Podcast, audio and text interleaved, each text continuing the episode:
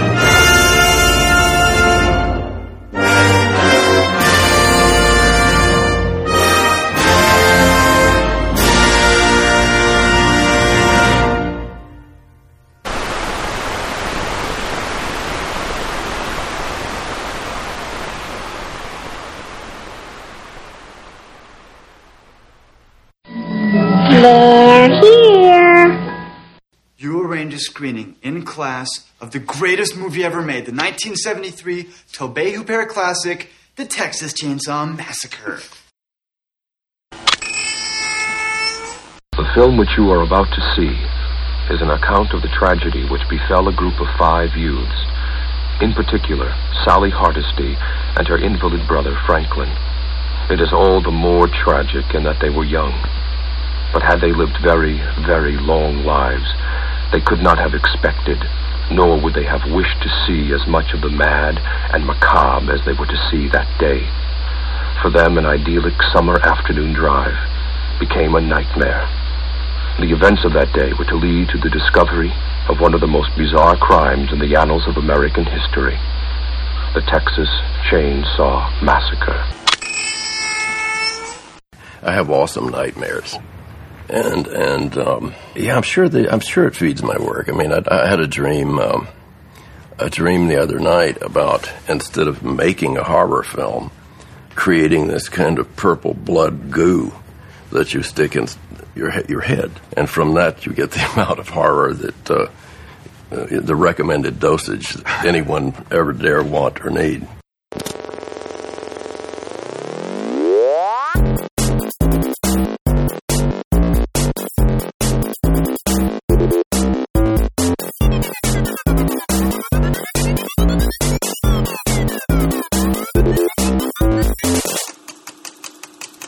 Good morning, everybody. Good morning, congregates. We'd like to welcome you to Sunday services. We'd like to ask you to be generous as the basket gets passed around, and that we are here to praise Tobe Hooper, not Barry. Welcome to our very special live tribute to Tobe Hooper. My name is Patrick Bromley. Uh, Tobe Hooper is my favorite director. I am joined for the first hour of our special tribute by F This Movie's own JB. Contain your enthusiasm. Welcome, sir. Good Um, morning. It's yes. too early. It- well, for some people, it's very early. Woo! Yeah, uh, we're doing okay over here. But um, a year ago today, Tobe Hooper passed away, and it was a surprise and a bummer for many of us, uh, myself included. And I say that just as somebody who is a fan, not someone who knew him, worked with him. We will hear from some of those people later on today. We have a, a pretty incredible lineup of guests to come on and talk about Tobe Hooper and his movies and his work, and I'm really excited about it.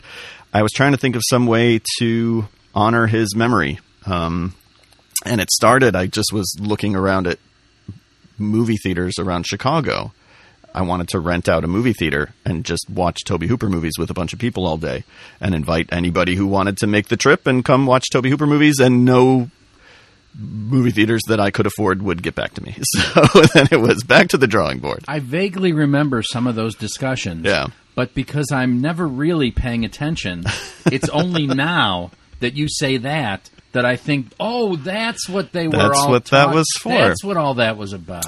So then it became something else, and it was, well, what if we did a, a broadcast to celebrate his memory? And it is a testament to his his uh, uh, the effect he had on on filmmaking and how beloved he was. That anybody I asked said yes immediately, whatever I can do to be a part of it. Um, people were approaching me saying, "Hey, can I be a part of this somehow? I would love to celebrate him." And so uh, he's just a, a special guy, and we're going to spend a lot of time talking about why. Um, we're going to start out though talking about Life Force, You mean space vampires? space vampires. This week, I've been thinking a lot about Tobe Hooper because obviously I knew that this was coming on Sunday, and because I never met him, because he didn't do shows, did he? Did he? He might have no, nothing out here. Certainly not around Yeah. here. Um, what I went to is all of those documentaries about 70s horror that we're always screaming about. Um, the American Nightmare and Nightmares in Red, White, and Blue, and um, the big one that you saw in my class originally. That I'm, I'm I can't remember the name of it. but you know, People think it's strange that there's a lot That of one. There's a lot of those documentaries, and he's on some of them. And when you watch, you see that he's part of this generation that was Carpenter and Hooper and Romero and Cronenberg and Stuart Gordon and sort of by default John Landis because uh, even Wes though Craven. Landis, I, I don't want to leave out Wes Craven. Yeah. Even though Landis pretty much only makes two horror films and thriller, he's such an engaging raconteur and he knows the other guy so well that he just shows up on all these documentaries. And when you watch the documentaries, clearly you might be watching this director's public persona, but I think you can kind of ferret out what they're like. Um, Landis is the clown. Um, Joe Dante's your best friend. Cronenberg is very intellectual. Romero's the philosopher and so on and so on. And I was trying to come up with a way of describing Tobe Hooper. And I'm watching the uh, special features on Life Force. I'm sorry, Space Vampires. And uh, Matilda May talks briefly about Hooper and says she was surprised that he was such an introvert and that he was very actually shy. And then I thought about that in terms of his documentary appearances. And he's the one in those documentaries who has a lot of interesting things to say, but he seems reluctant. He's the most soft spoken of everyone. And I keep going back to the scene, and I wish I could tell you which of these eight documentaries this is from. He said one of the, um, a part of the genesis of Texas Chainsaw was that he was in a Sears store. You know the story oh yeah, and um, it was very crowded. And he didn't like crowds, and he was in the hardware department. And he started looking at this chainsaw and thinking, you know, I could clear this place out pretty quick with that chainsaw. yeah. And I was sort of excessively ruminating about that earlier this week. And I was thinking, well, isn't it great that he didn't do that? Because then he would be a sociopath and Right. go to prison. Right. But that he made this movie Yeah. um, that all of us love and sort of channeled those impulses. Um, very thoughtful, but also very close to the vest. Very not effusive. No, not at all. And and just had a way of thinking that w- isn't like anybody else, and that's part of what draws me to his work so much is that he just comes at everything from a place that you can't even totally wrap your head around how he got there. I mean, we were playing so at the opening of the show, we played some clips and and uh, there was a short piece of an interview that Mick Garris had done on Postmortem with Tobe Hooper. And he gets to this line about, you know, I had this dream the other night that there was this purple goo. And as soon as he said purple goo, you started cackling because, like, yeah, yeah, of course, that's what Tobe Hooper's dreaming about. It's so great. And I would also extend what you just said about Tobe Hooper to his films that they're not easy. No. They're, not comforting. They're not. they don't come to you. They ask that you come to them in some way. This is something that I'm sure I'm going to repeat to everyone. So you're lucky because you're here first, and so this is uh, sorry everyone who's listening because I'm sure every new person I talk to this is going to come up. But I don't know that I've ever really loved a Tobe Hooper movie the first time I saw it because I just I don't even know if it's now I can. Um, if if he had made a, if he made a movie that I had never seen, and I found it all of a sudden, like uh, he did a TV movie in the late '90s called The Apartment Complex, and it's very hard to find. And I found a copy, and I saw it within the last year, and I got it right away because I know enough of him and enough of his work to understand it. But you know, I grew up seeing a lot of these movies and just kind of flummoxed by them because they are challenging because they don't follow traditional rules at all. And I had touched upon this last week. I had a column about Texas Chainsaw Massacre where I finally said, "Damn it, I'm going to write about Texas Yeah. Chainsaw Massacre." Yeah. And I'm not the only one who's pointed this out. The first time you see Texas Chainsaw Massacre, it overwhelms you. Yes. And it is terrifying Yes. in a lot of different ways.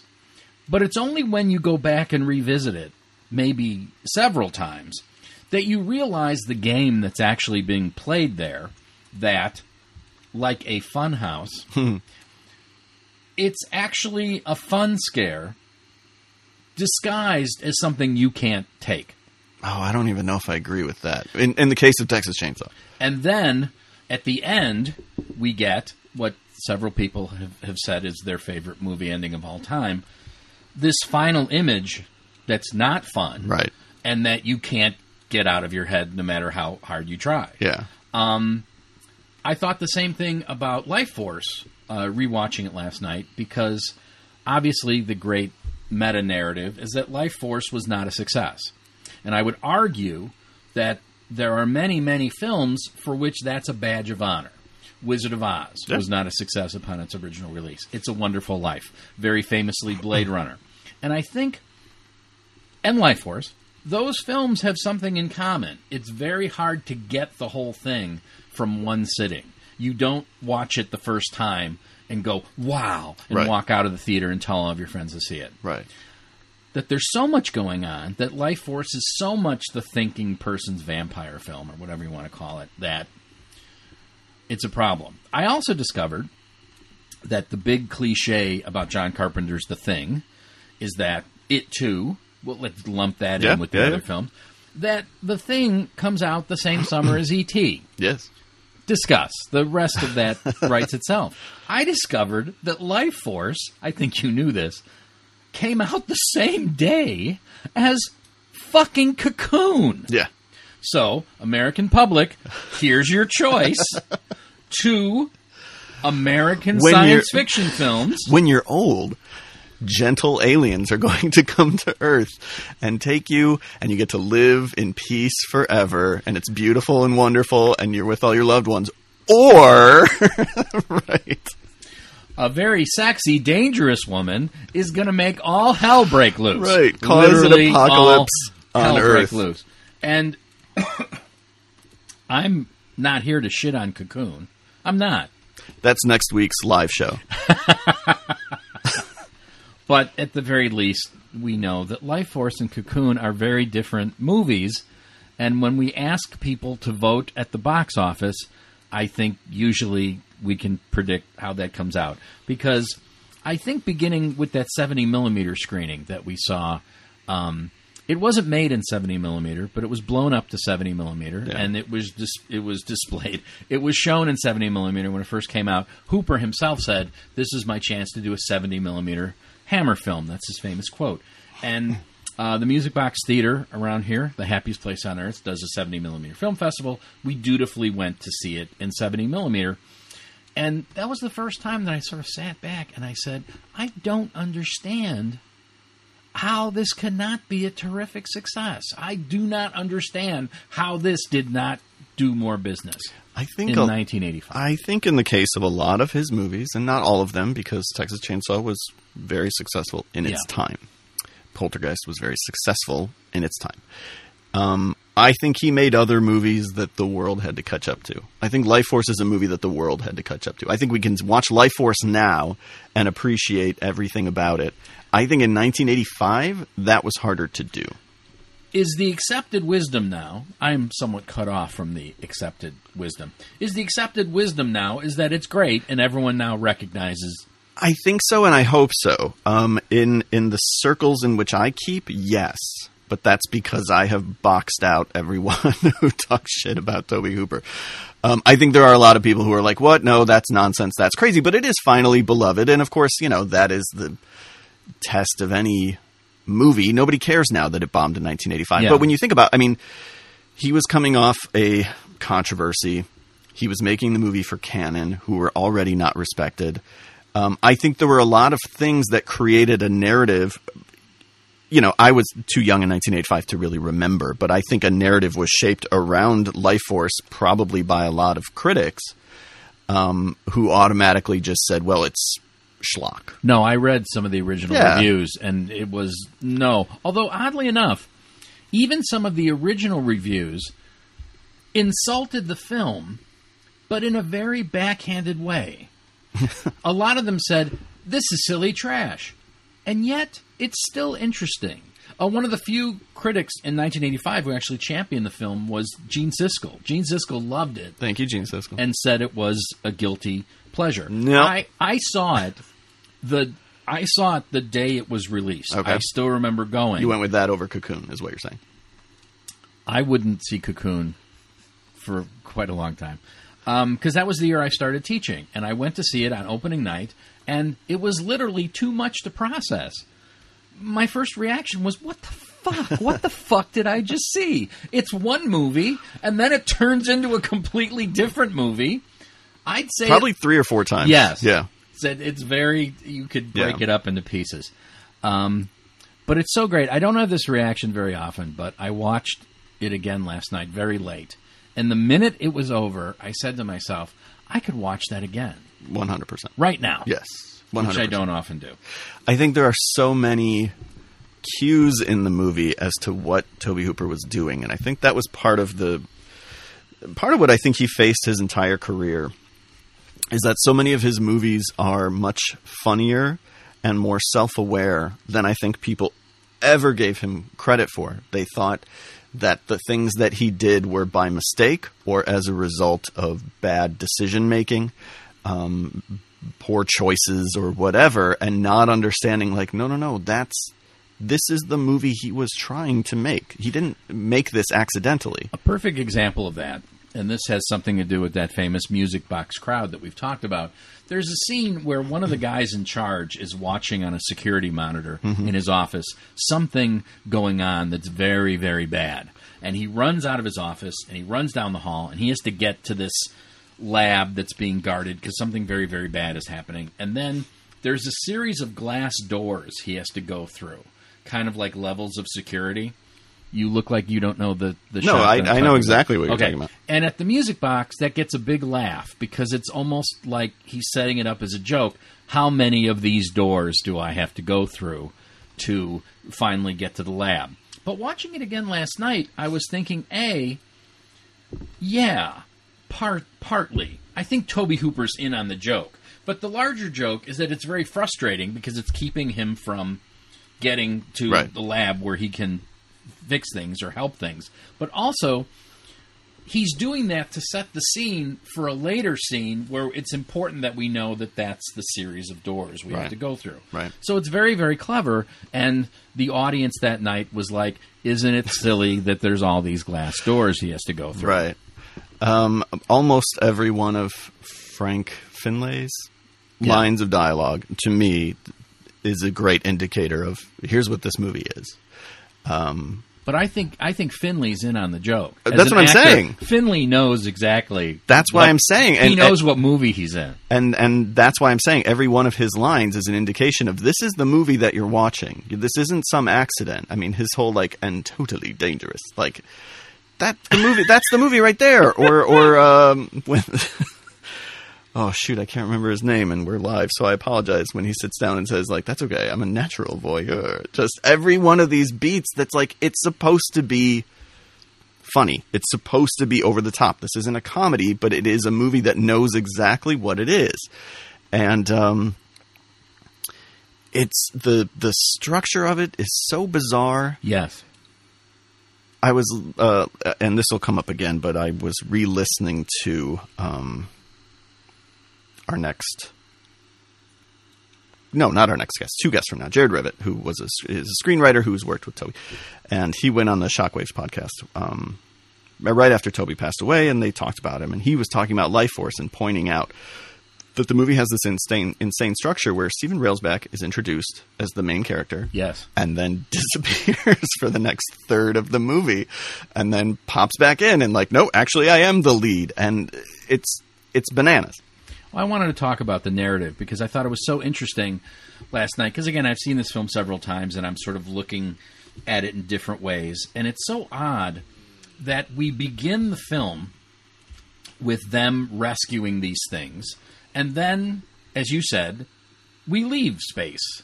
And now we're somewhere else, and it's it's a completely different hmm. place. And we've we're in England now, and we've forgotten about Steve Railsback. And then once he uh, finds his way to Earth in that little escape pod, send him to England. And in the very next scene, man, talking about an elision. He's in his uniform. He's in England. There's Right. no reason to show him getting on the plane.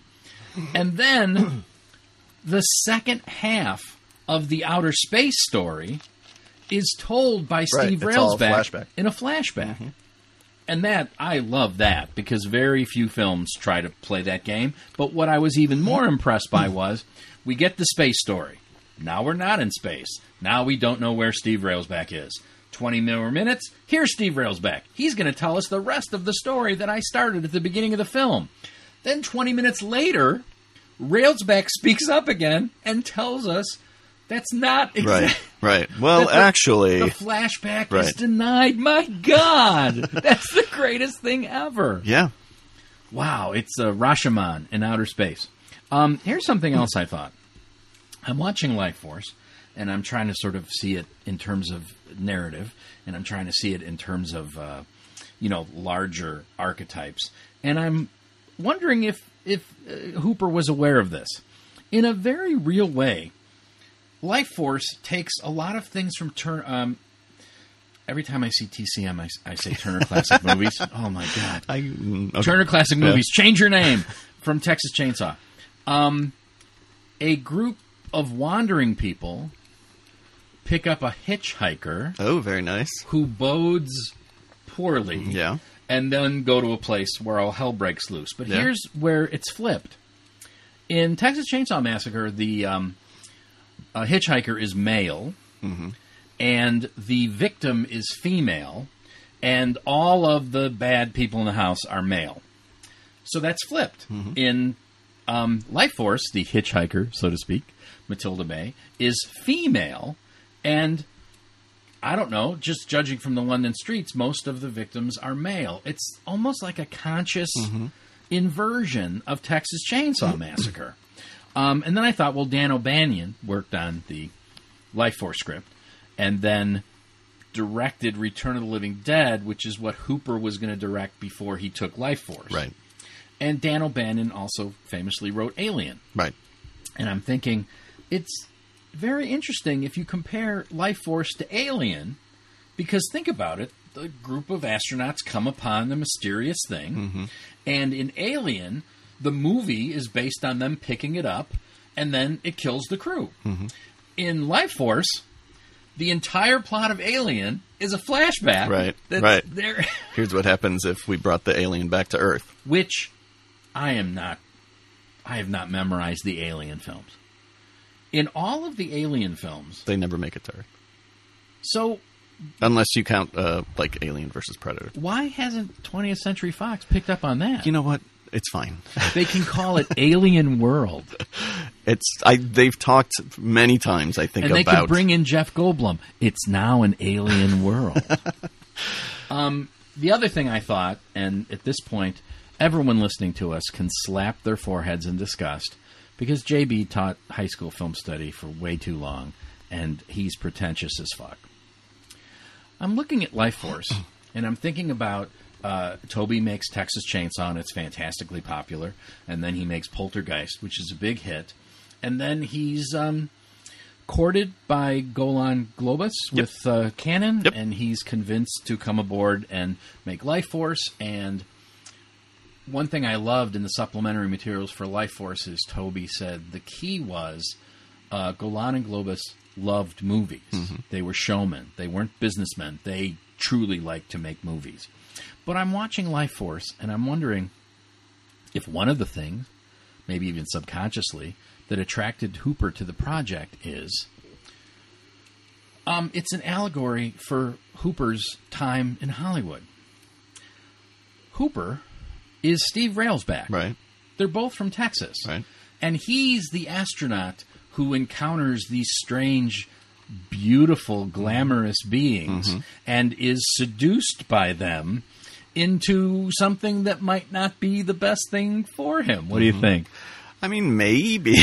I don't know. It's Maybe. cool. I, I don't know well enough firsthand, but I feel like at the time that he's making Life Force, well, I When mean, he's making Life Force, he's really at the top of his game. well, that's what I'm terms of his saying. So. I don't know how jaded he is Oh, about he, Hollywood He would yet. see he that he would be able to see the self destruction inherent in Yeah, that Life Force, it, that reading suggests something that's very, very critical of Hollywood, and maybe he wasn't there yet. But I mean, he had been through a tough experience with Poltergeist. That it all happened, you know.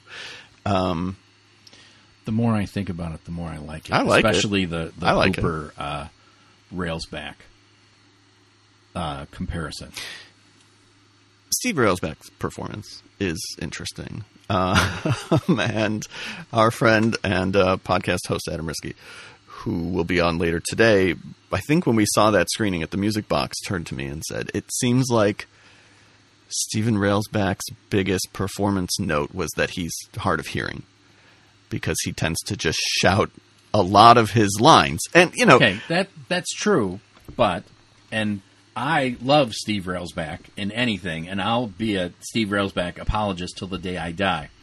He even alludes to this in the special features on the disc. He got noticed for playing Charles Manson in Helter Skelter. And have you seen that lately? I've never seen it. I've seen it once when it originally played on television Yeah. when it premiered. And I can't get that performance out of my head, that weird little Charlie Manson voice he came up with. And again, he's not the only actor this has happened to. I think that typecast him in a hmm. very real way. On the special features, he said he's offered every killer part under the sun, and he didn't want to do that. But he is rewarded for going over the top In in this movie or all the time? all the time. Okay, got it. Because if you look at it, he's always the guy on the edge, Yeah. the guy who's being pushed over the cliff, the guy who doesn't know what's going on.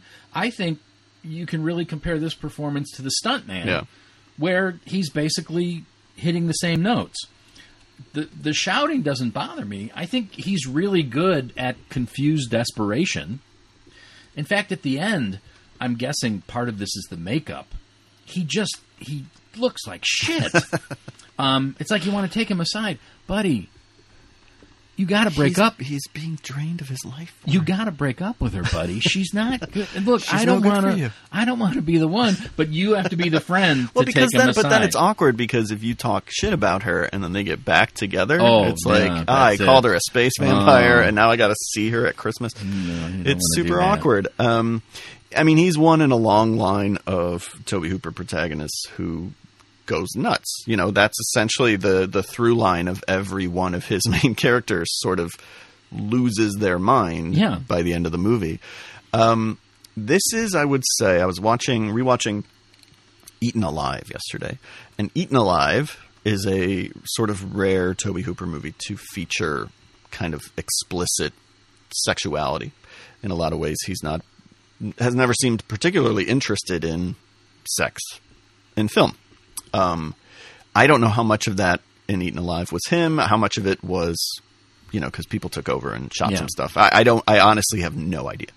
Um, and I thought to myself, oh yeah, he doesn't really do sex in movies. And then I'm like, oh wait, Life Force is very much about sex. Yes, and Matilda May's performance is the 800 pound elephant in the room. She alludes to this on the special Yeah. features.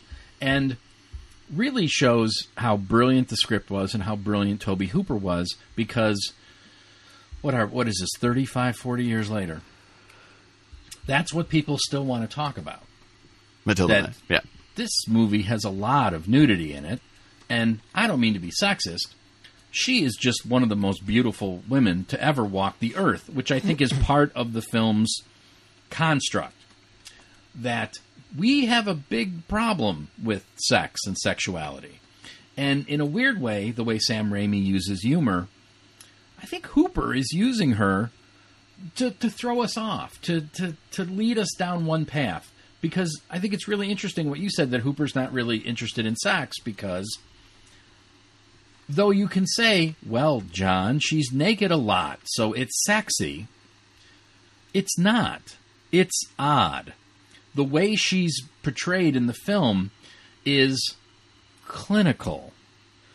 Every time she grabs a guy, I'm not sitting there saying, This is hot. No, not at all. It's presented in a disturbing, it's almost a rebuke to any 12 year old boy who watches this film uh, to, to gain a sexual fantasy or something. It's, Right. it's, it's sexual. My God, how can it not be? Overwhelmingly sexual. but I don't think it's sexy. In fact, one thing I noticed last night that I thought was so funny. Um, spoiler alert for Life. Yeah, listen. He has a dream where she appears and sort of, uh, not that it's a shot cut, but she very quickly moves forward Yeah. on him. And uh, she's wearing this delightful cloak and, or something.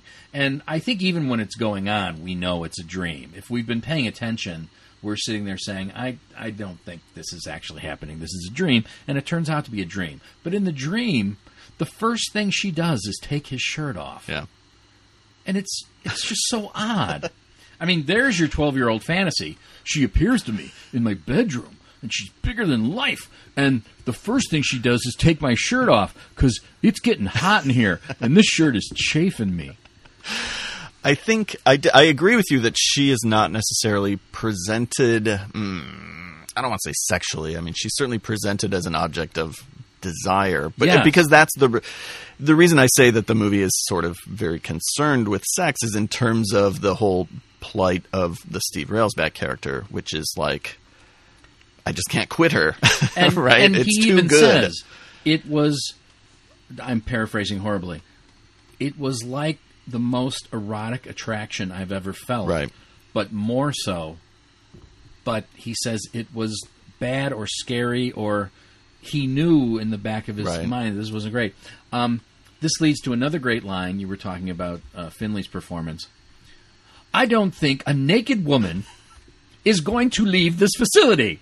And then the next thing we see right. is a naked woman leaving the facility. Every time Finlay has to um, explain some of the rules, it cracks me up. And again, some of it I'm sure was just by necessity because this movie was sort of inventing a new mythology. Or I, I have not read um, Colin Wilson's Space Vampires, so I don't know for sure how much of it comes from Space Vampires, how much the screenplay borrowed. But um, he's got you know the rules about only the the original three can do this, Right. Or the my favorite is when he's talking about like the old fashioned way.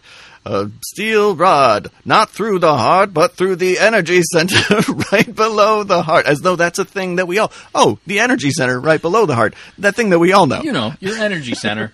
Every year when you go to the doctor for your checkup, I'm it's gonna a listen little to your heart. It's a little embarrassing. Now we have to check your energy center? your energy center. It's the best. Um, Whenever Frank Finlay says only the original three, I picture him directly speaking to the comic book guy in the original audience. Excuse me, I believe there's an inconsistency in the way the vampires are shown. Worst life force ever.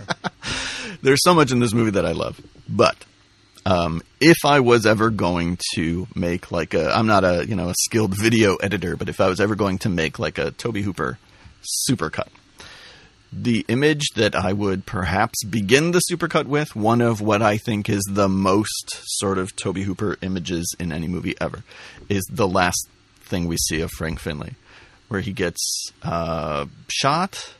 Yeah. and he drops to the floor and his face is sort of doing this weird thing where he's sort of transforming and he says here i go. And the life force shoots out of his back and through the window. And it's so heightened and just crazy and not anything you've ever seen in a movie before that every time i get to that moment i'm like well this whole movie i love the movie but this entire movie is worth it just for that beat. Um, if you watch the special features, uh, one quibble is they suffer from there's only so much footage we have from when the film was actually being made. So now when we go back and make these little mini documentaries for the, we see the same thing Right, over right, and over. Um, I think six separate times you see Hooper explaining to the crew.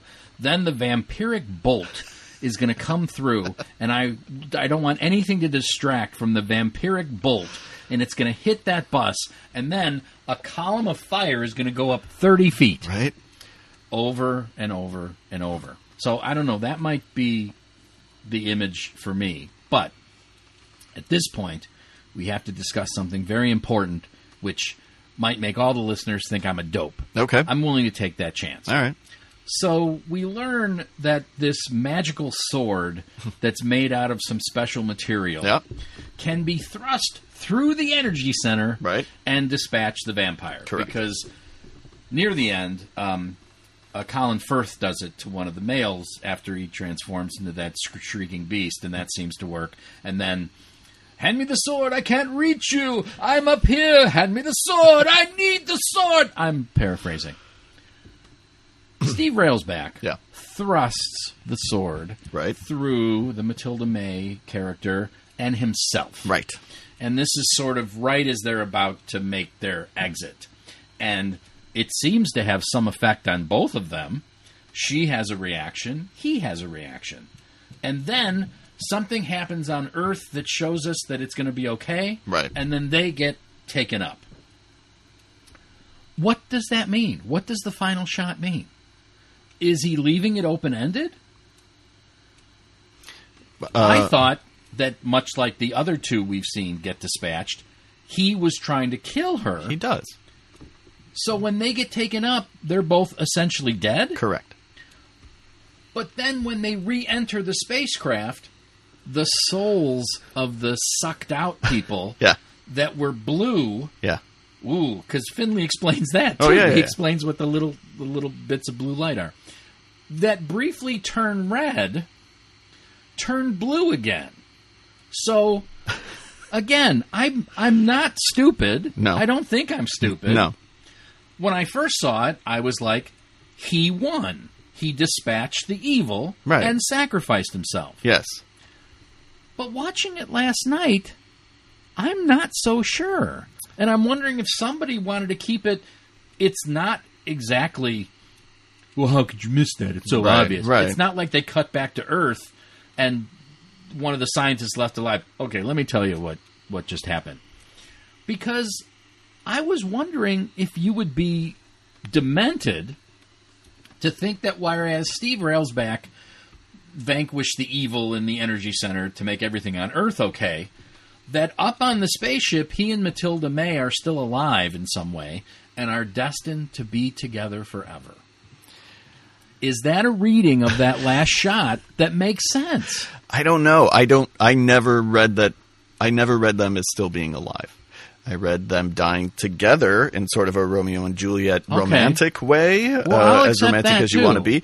I do think you know. A Hooper doesn't blow up the ship, which I appreciate. We don't get the wide shot of then the ship exploding. We just it just flies away. So, in some way, the ship slowly flying away, because this is the 80s and it's a special effect and it moves slow, is very similar to Leatherface dancing with the Right, chainsaw right. at the end because, uh, folks, don't don't get too complacent because it's still up there. And Yeah, Halley's none of Comet will be back in 76 years. but none of the original three are alive in theory. So Again, when the sword is thrust through, yes, both of them have reactions that tell us this is not good for either of them. this is a Right. bad thing. right.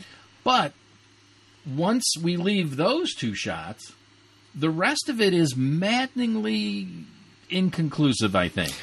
Or am I- I just? Am I not? I, I, I literally have always just read it. Oops, sorry, as them being dead and and the threat is over and flies away. But I do so appreciate the fact that it cuts back to London, and we don't get all of the life force re-entering all of the people. Right. Instead, No, the that- steps are littered with Right. dead Right. bodies, and it's like, yeah, this happened. All these people are dead. And again, I don't mean to annoy you, although too late. Um, once the sword is thrust through, Yes. and the evil has been vanquished through the energy center, why then is there any reason for them to be taken up? Uh, If- listen, I, I don't know.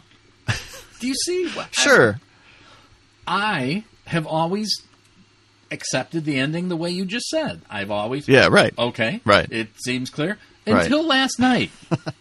Maybe it was the lateness of the hour. Yeah. I don't know. I uh, this is going to sound like a cop out, and I'll apologize for saying in advance. In, ad- in advance, but I had this thought watching Eaten Alive yesterday, and we'll talk about Eaten Alive in a little bit. And uh, I'll repeat this because that's what I'm going to do today: is repeat stuff. Um, one of the things that I so enjoy about Tobe Hooper's work is that it's really always meant to be felt and experienced and not always thought about. I think you can pull it apart and say, okay, how does this shot affect me in this way? How does this cut do this? But I was listening to the dialogue in Eaten Alive and I said, if you wrote this out, this is gibberish, but it doesn't matter because it there's a cumulative effect. It's meant to be experienced emotionally and sort of viscerally, Right. and not intellectually. right. That being said, and not to apologize for any of my quibbling, the more I thought about it last night, the more I liked the fact that one might see the ending of Life Force as more open ended. Sure. That's all I'm saying. That it might be more open ended than Well, I- again, I think the very fact that the ship doesn't explode is more open ended than I'm used to in Hollywood movies because in every other movie we would get that shot just because, hey, let's blow up the model. That'll look cool. and at the very least, like you said, Romeo and Juliet, they're united forever. Exactly. Up there on the ship, Right. Literally united by a metal There's no. pole Right? that's holding them together. They have to. They literally have to go by- everywhere together. the stomachs. It's really hard to get dressed. They have the It's- pole going through both of it's them. a closeness issue. Um, and it's it's interesting too that that is I, I guess sort of a blessing and a curse. I mean, on the one hand, you're attached to Mil- Matilda May for the rest of your life. On the other hand, like all he wanted was to get away from her, and that that is sort of the penance that he has to pay for what he did to the crew. right. And the one thing I would say is it's it would be very hard to watch Life Force in any way, interpreting it any way, and not see um, Steve Railsback's action at the end as being heroic Right. and um, that he's he's martyring himself. Right. Um, I just I love the fact that we have a twenty five million dollar Tobe Hooper movie, and I, I I lament the fact that it, I feel like it was misunderstood for so long. I think Scream Factory's Blu-ray helped. Oh, yeah. I think time has helped. I just think his movies needed time for people to sort of catch up to what he was doing. And he has even said, you know, um, that he wished that all along they had left the title alone and called the movie Space Vampires because, gosh, that tells you exactly what movie it is, not just what it's about, Right, but the and- tone of the movie. He says in the interview that Golan and Globus had a specific uh, objection to that title because it was too much like the movies they were already making, Right. And they were spending twenty five million dollars to to change that perception. But again, because I was joking about that at the beginning of this segment, Space Vampires is an excellent movie title. Yes. And although they pay lip service to Life Force, in fact, during the scene where one of the characters says it several times in several sentences, it like you might as well have a red light flashing on the screen and indicating that this is a last minute rewrite because we have to get the word life force Right. into this Right. screenplay some way. They're literally right now on eBay, and I'm I'm putting this out there in the world, and somebody's going to go snatch it up, and that's fine. Um, is John Dykstra's crew jacket from Oh, this yeah. movie You had pointed that out. with the original Space Vampires title still on it. it's reasonably affordable for what it is. And Christmas is coming. True. Uh, I've never spent three hundred dollars on any piece of clothing. I don't think. I wonder. Uh, there's a joke there, but I'm not going to go there. Um, I, I'm wondering what size it is. I think it's an extra large. I think it says it in the picture. Hmm. I don't know. Um, yeah, just uh, you know, I watch Life Force and I think of John Hammond in Jurassic Park saying "spared no expense," and my God, they didn't. And somebody gave Tobe Hooper all this money and all these resources to make this insane movie, and we are better for it. You have to agree that the money's on the screen. Yes, absolutely. Um, the special features of the Blu-ray, which if you haven't seen it, you you need to buy Yeah, it and see yeah. it. And there's a new really uh, terrific. 4K scan of it too. The Scream Factory just put out a steelbook version with a new 4K scan. Oh well, there's another. Yeah. There's more money out of my wallet. um, there's a featurette about how uh, John Dykstra and John Melee did a lot of the special effects. That's delightful. There was an amusement park in England that had this very elaborate model of London, and they used that for the miniatures, creating their own buildings that would be on fire or blowing up. But it's like, oh, this nine tenths of this has been built for us already, which is cool because it reminded me of that thing in. Um, Hot Fuzz that the town has that little play town where that one chase happens. I don't in. remember. Oh well, Sorry. and that has nothing to do with Hooper. Um, I brought cookies. yes. Uh, my wife made you. Thank you. I'm going to pass right now. Just I don't Okay, want to. But go we'll ahead. have these for the rest of the Yeah, year. yeah, yeah. They're Dr Pepper cookies Yes. in honor of Tobe Hooper with blood spattered frosting, also in honor of Tobe Hooper, and they're very very good. And I've already tweeted out what they look like. yes. so thank you. Thank you. At some point, I will try to retweet that or put it on Instagram Mm. or do social media things that I don't know how to do and can't right now because Tobe Hooper made great movies, and he inspired great cookies. Um, oh, I just had something else about Life Force that I wanted to say, and now I forgot. I, I know when I saw it as a kid, it went over my head. Um, and it wasn't probably until my second viewing. I want to say I bought the you know DVD in the late '90s, and that was I think that second viewing was where it clicked, and it was specifically because of all the sort of apocalyptic stuff in London that I was watching and thinking, well, any movie that earns this, that has gotten to this point, uh, you know, in a way that sort of makes sense, is worthy of my affection.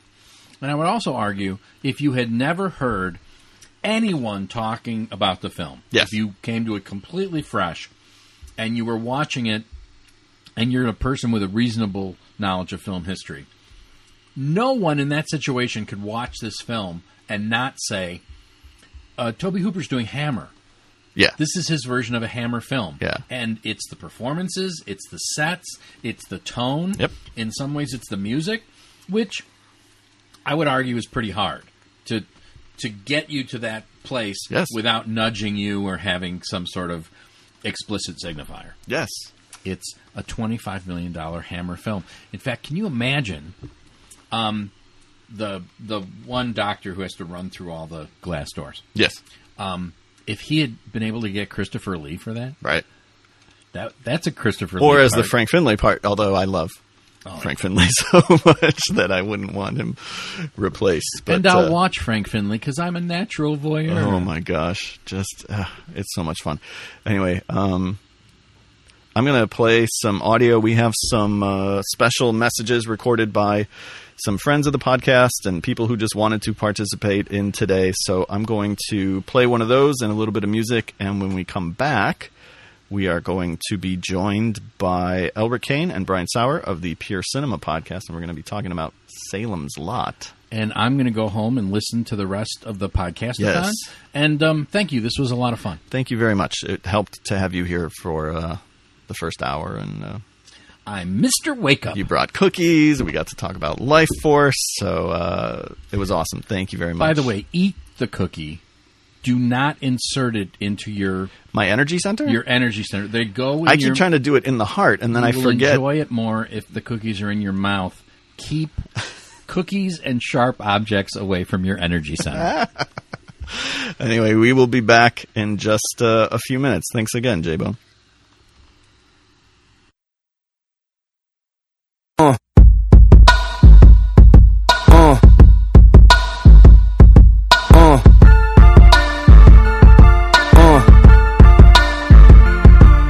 Good morning.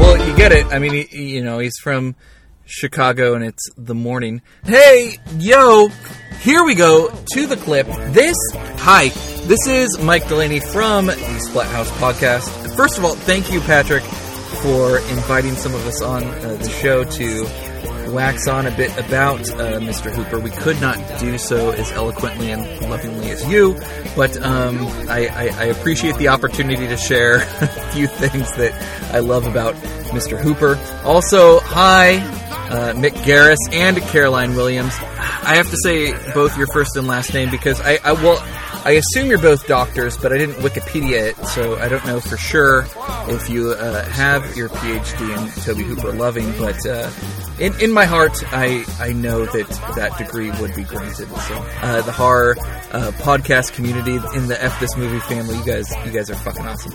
Look, I'm I'm here for a very specific reason. It's and it might sound super stupid because uh, I have the voice that I have and I have the brain that I have. So I know that uh, I am at. I'm capable of sounding like a fucking idiot.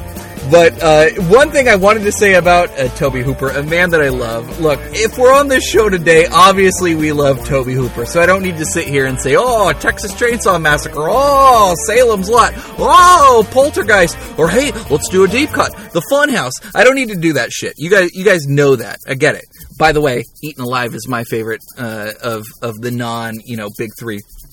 But what what I want to say is that Tobe Hooper, and I believe this in my heart, I believe that Tobe Hooper is a tastemaker in pop music. And you're sitting there, you're like, eh, Tobe Hooper is a tastemaker. Mike, there, you know, the Texas Chainsaw Massacre didn't even have a soundtrack. Look, no, hey, here's the thing: uh, like a solid year before Michael Jackson drops his iconic thriller featuring Vincent Price and directed by John Landis with all that great Rick Baker uh, makeup effects. A, a, a, solid year, or you know, year and a half before that, a one Mr. Billy Idol hires Tobe Hooper. And check this out: Tobe Hooper gets his original Texas Chainsaw Massacre cinematographer Daniel Pearl to shoot a video for the it's not even an original song for Billy Idol, but for his redux ish, you know, of dancing with myself. You got you, well, you all know the song. Here, sing it for a second. Right, you right, you remember the song. So what I'm proposing is, but long before Michael Jackson dropped Thriller, Tobe Hooper was on the forefront of fringe horror directors that were doing big MTV shit at at the beck and will of pop music superstars such as Mr. William Idol. I would also go as far as to say that based on MTV numbers at the time, the fact that this is uh, uh, essentially a three minute short film, I would say that based on its repeat value, the the way it even still shows up in retro clubs like these days, its DVD sales, uh, anywhere that Dancing with Myself, and you guys are still singing it in your head, and you're to have it stuck in your head for a fucking week. I would say that this is probably one of Mr. Hooper's most well known works that people are not directly attributing to him. Now, when you look at the video for Dancing with Myself, you're going to see a lot of things. You're going to see the quintessential uh, Billy Idol, you know, looking exactly. Well, he based his. We, we all know that Billy Idol based his look off Spike, James Marsters from uh, Buffy the Vampire Slayer, 1997. And he is, of course, most famous for his uh, cameo in 1998's The Wedding Singer, which will be uh, featured on How Do You Not Know uh, next episode, but we'll get to that later. But but Mr. William Idol is in in this video the most Billy Idol that he's ever been. I mean, we're talking Cindy Sherman, fucking uh, noir lighting while he's uh, doing his his super sexy like punk pop gyrating while zombies are uh, fucking encroaching upon him in this post apocalyptic environment. I, I, would also propose that this is most likely what we could have come to expect from a Return of the Living Dead directed by a, Mr. Tobe Hooper. Now, uh, I look. All I wanted to do was pop on the podcast today and bring this a little bit to your attention, uh, specifically around the fact that this is the first time, again, that Daniel Pearl and uh, Tobe Hooper are working together since their most famous collaboration and one the, obviously the most iconic look i would say the most iconic horror film of all time which is uh, 1974's the texas chainsaw massacre. It's a, it's a great reunion.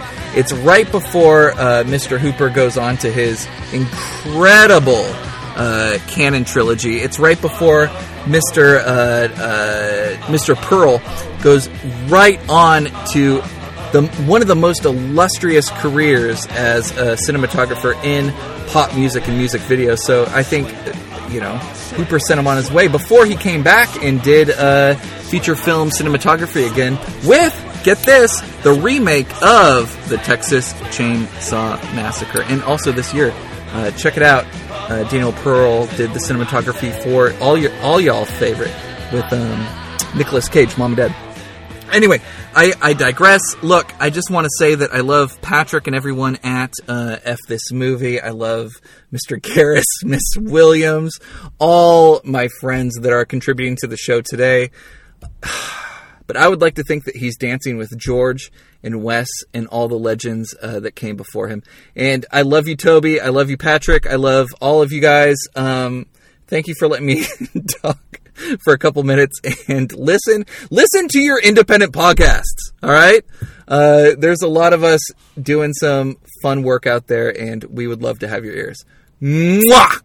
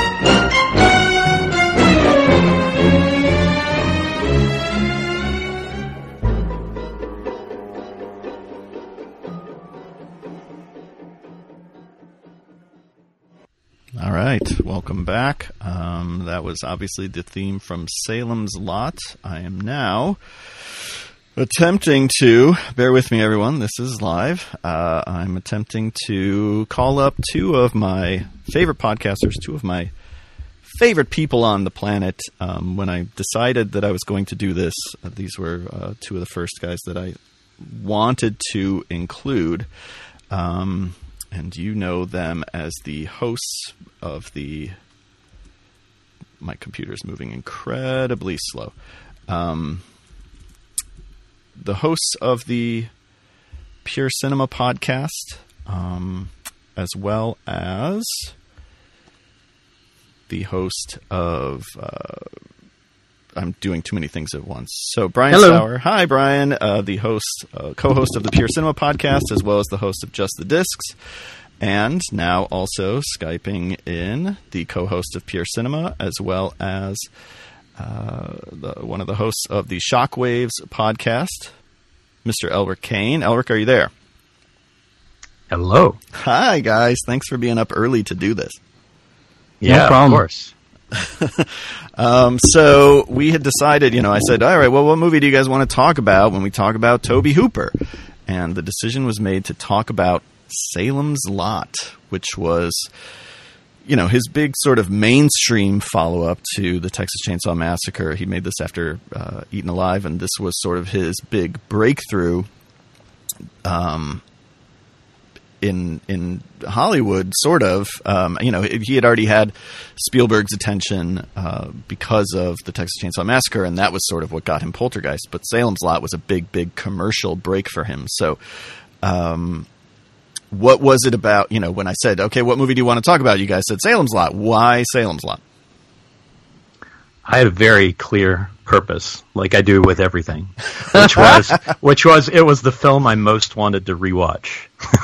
Sitting on my shelf uh, on Blu-ray, it was the film of his I hadn't seen in a long time, and of his filmography, it's I mean it's definitely for me top three in terms of scariest films because you know like like all of us, we're all pretty much the same generation. Uh, you know, I think uh, I see Texas Chainsaw as the greatest horror film ever made. Like, there's not nothing even really comes close to me when we have when I have that conversation with people.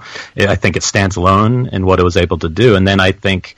For me personally, Poltergeist was the scariest film of the '80s. It's the film that you know most disturbed me as a as a child. And then I come to this film and go, "Wow!" So he also made the scariest thing ever made for television.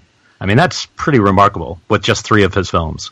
Uh, so I wanted to kind of revisit it because so much of it's wrapped up in kinder trauma moments, and you you kind of want to remember if those still hold up. It'd probably been about a decade since I'd seen it.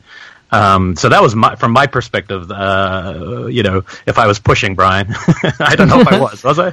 I I was open. I was open. You know, I I like a lot of his movies, and I was kind of like, boy, this is actually a tough thing to pick. So uh, when Elric was like, "Yeah, let's do this," I was like, "That sounds perfect." And I I'm totally with you, Elric, in that Poltergeist was a big deal to me and a big kinder trauma movie for me. And I guess I, I was excited to look at this movie again from the point of view of like, oh, this movie Poltergeist messed me up as a kid, and here's the movie he made before that that probably messed up a lot of kids in the late '70s.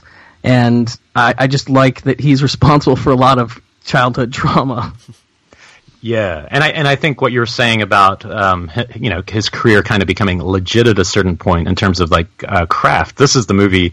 I mean, it's it's awesome that Spielberg had already noticed him because it shows his eye for talent. But this is the film where uh, I'd, I'd kind of forgotten just how classically constructed it was. And, you know, you could certainly think if you had only seen Chainsaw Massacre and Eaten Alive, you could literally believe that a maniac was responsible for those movies because they're so unhinged, you know, in, in, all the right ways. And then you watch this movie and go, oh, wow, this is. Uh, you know, this is an homage to Hitchcock. This is a, a cinephile at work. This is, cl- you know, classical film form especially because the movie relies so little on editing. It's really relying on camera moves and technique to reveal things, which is just not what I, I guess I would normally have thought of when I when I think of his work. And so I, I could totally see why this film, you know, radically could shift uh, the kind of gigs he could book because it it really just feels like you could do anything. It's just so well modulated in terms of, uh, I think, performance casting and tone uh, yeah, it, it, really it was quite a it was a nice revelation leading up to watch this again from an adult perspective. I've got to say. This feels like to me, what, and this is one of the one of his movies that I've probably seen the least. I think just because of the length, honestly, kind of keeps me away mm-hmm. sometimes. Um, but to me, it's one of the less sort of identifiably Tobe Hooper movies, and I don't know if that's because so many of his other movies, you know, he developed all the way through, or because you know this is really a case, and Poltergeist is its own unique thing because of the sort of collaborative aspect of it. But this is a case where he's really just out to serve the material. Um, and make you know, a, as you said, a, a sophisticated and very scary movie. I love the fact that he leads with let's make this as scary as possible for TV. Um, because you know he'll do another King, and I, I, don't think it's just because it's an adaptation. He had done adaptations uh, later in his career, and he even does a Stephen King adaptation much later in his career with The Mangler. But that is a Tobe Hooper Tobe Hooper movie through and through. And Salem's Lot is less identifiably so because I don't think he brings as much of his sort of crazy sensibility to it as much as he does Elric, as you said, like his understanding of the form. Yeah, I think he's. I think it is still completely a Hooper film, but you're totally right. It's not on the surface as much. It's like something that one of my favorite terms I've ever heard was something that Garris used to describe Tobe, and that's uh, red humor. Yes, which which is just my favorite term, like that that I've discovered in recent years, and so it's so black that it turns red. Uh, and and I think it's not as apparent in this. I think the humor uh, is definitely you know compared to something like Chainsaw Two, right, where it, it's a whole film made up of that uh, that sense of humor. But I do think it's there, and I do think it's there in the characterization of certain how the how the townsfolk play off each other. I definitely think it's there in James Mason's character, uh, Straker, who is just a. I mean, it's a great performance. It's a, it's so cool that he was uh, Mason was so up to doing this kind of um, you know slave to evil uh, character towards the uh, later part of his career. But so I, I think it's there. I just think I think he was so probably. Um, just really focused on making the best, scariest movie he could. Yeah. I feel like it's it's your personality is just uh, getting in there, and I think a big part of it is something that you know directors uh, don't often get all the credit they should. But one of the most important parts is you know Woody Allen or anyone would say is, is casting, and I think this film is so well cast. Uh, you know, to me, I'm, I'm watching Castle Rock right now, and I, I like it. But this world that he has in this is my favorite, like world of King. Of King. It feels like what I want that that town to feel like, you know. Um, but yeah, just this is so so a tribute to cinema. I mean, I think people don't talk about how big a cinephile he was enough. But I mean, if you go through uh, the cast here and just some of the things they've done, I mean, even you know the, the little things like uh, you know finding Elisha Cook Jr. Uh, and is it Mary Windsor, you know, to play married ex- exes in this film, and they were married in Stanley Kubrick's The Killing. It's like, oh, what a you know, not, people like us watching this movie are never going to get that reference necessarily on the surface, but it's something he found and that he, you know, was trying to bring out.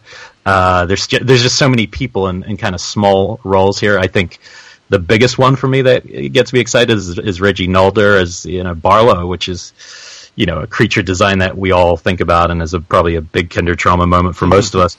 But but what people don't realize is unlike Grandpa, which you know which is also terrifying to me uh, when I was young, but Grandpa's being played by you know a twenty year old.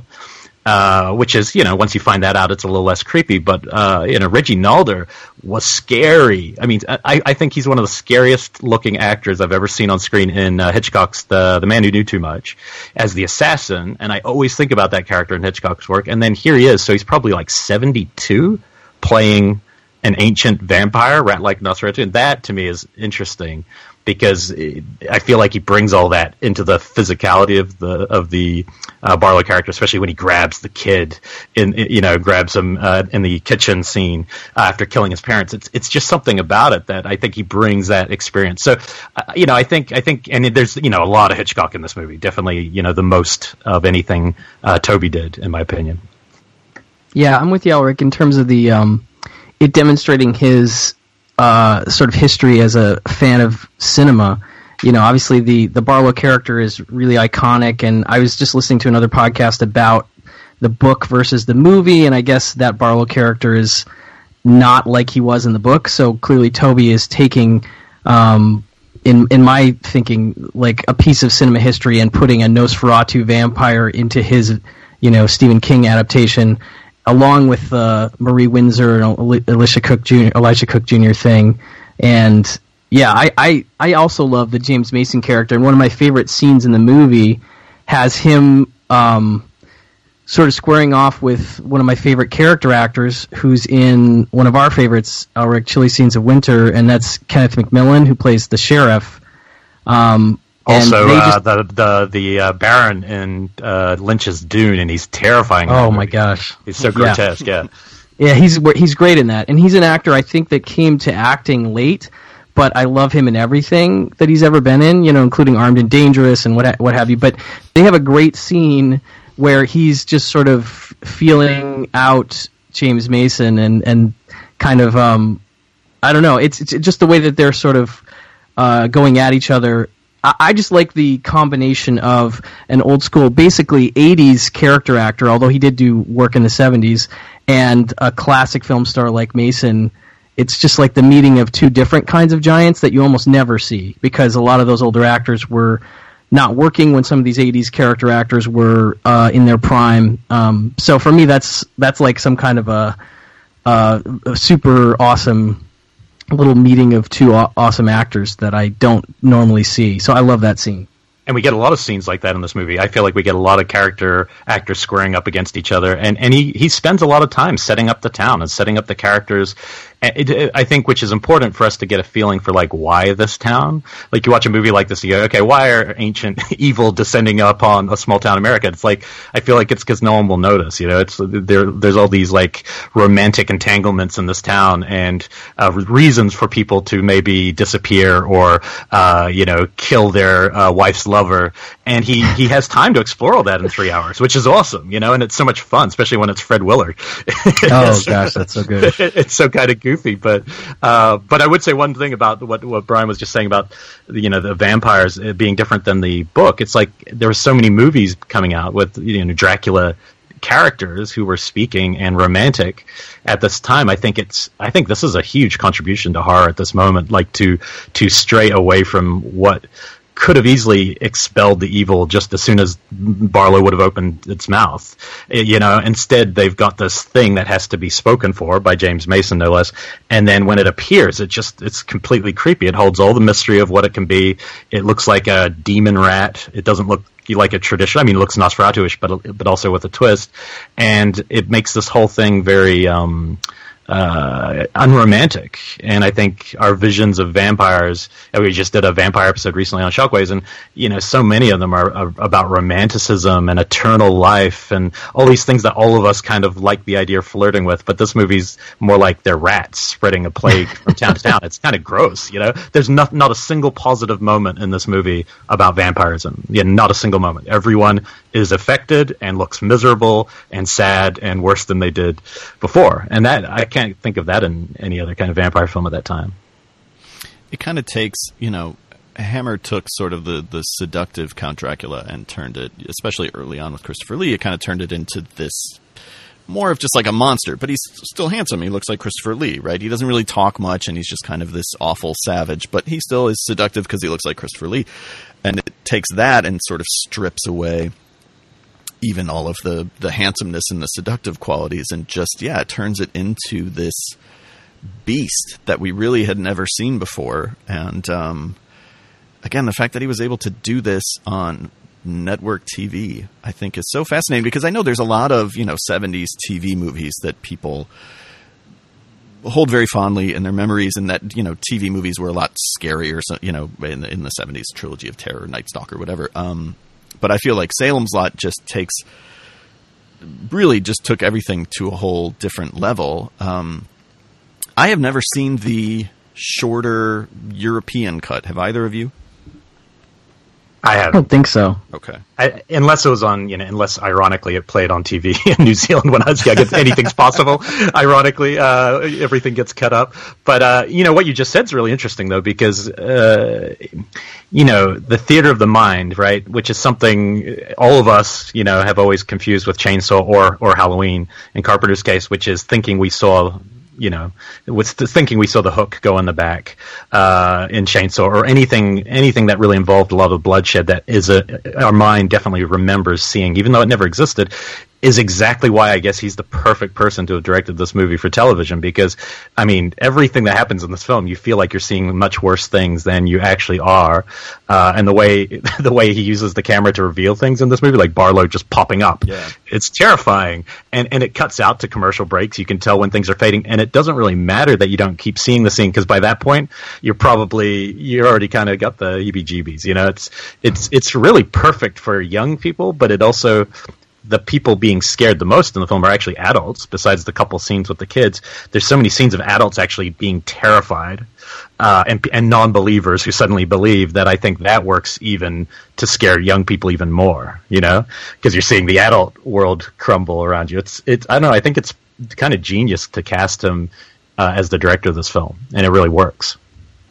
Yeah, and he, I, I obviously we can talk about it specifically, but that the scene of the kids scraping the window is is still still haunting to this day, still super creepy. And so I can't imagine being a kid in 1979 and seeing that on TV.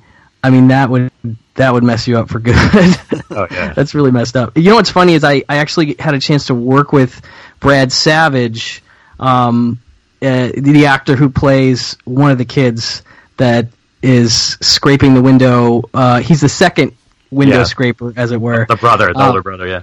The older brother, yeah, he was in the uh, he was in some Disney stuff. He was in Apple Dumpling Gang and Return to Witch Mountain and stuff. And Um, I wish I could remember the stories, but he, I, I was able to talk to him a little bit about the like harness thing that they used to film that, and Mm-hmm. however Tobe does it, and he does it really well. I mean, no part of it is filming backwards so that the smoke is going backwards and the movements are a little weird, but what the things that he does for that scene, I just think he's made one of the most iconic horror images, uh, certainly of television movies of the 1970s, but I think of the 1970s in general. Like that's just really hard to forget. Yeah, nothing takes you out quicker than seeing the wires, right? And he doesn't use wire. he, he did that on purpose. Like I, I love that he always is. That's what I mean by like. That's kind of why I'm glad we're talking about him as cinephile because of you know obviously our show.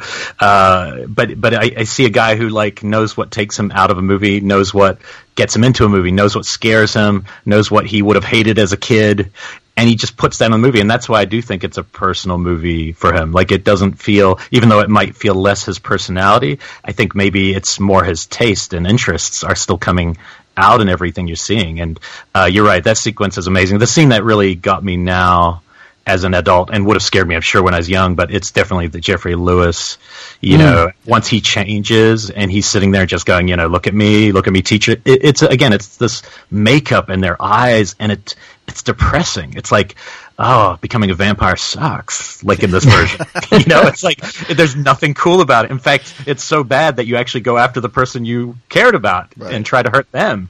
And you are trying to you know this this teacher who had made made a great impact on this town now you're messing with him. And I, I, I don't know. It's yeah there's there's definitely you definitely feel the draining of life from the people in the town. And you know uh, on that level I think it's kind of stands alone as a modern vampire film Yeah, you're right in terms of that. I hadn't even thought about it, but there is a sense of like um, camaraderie of misery and enslavement and some form of personal hell for these people that's that's being enacted and spread through the town that is a little tonally different um, than a lot of vampire movies I can think of. So that's that's pretty cool, especially for a late '70s film.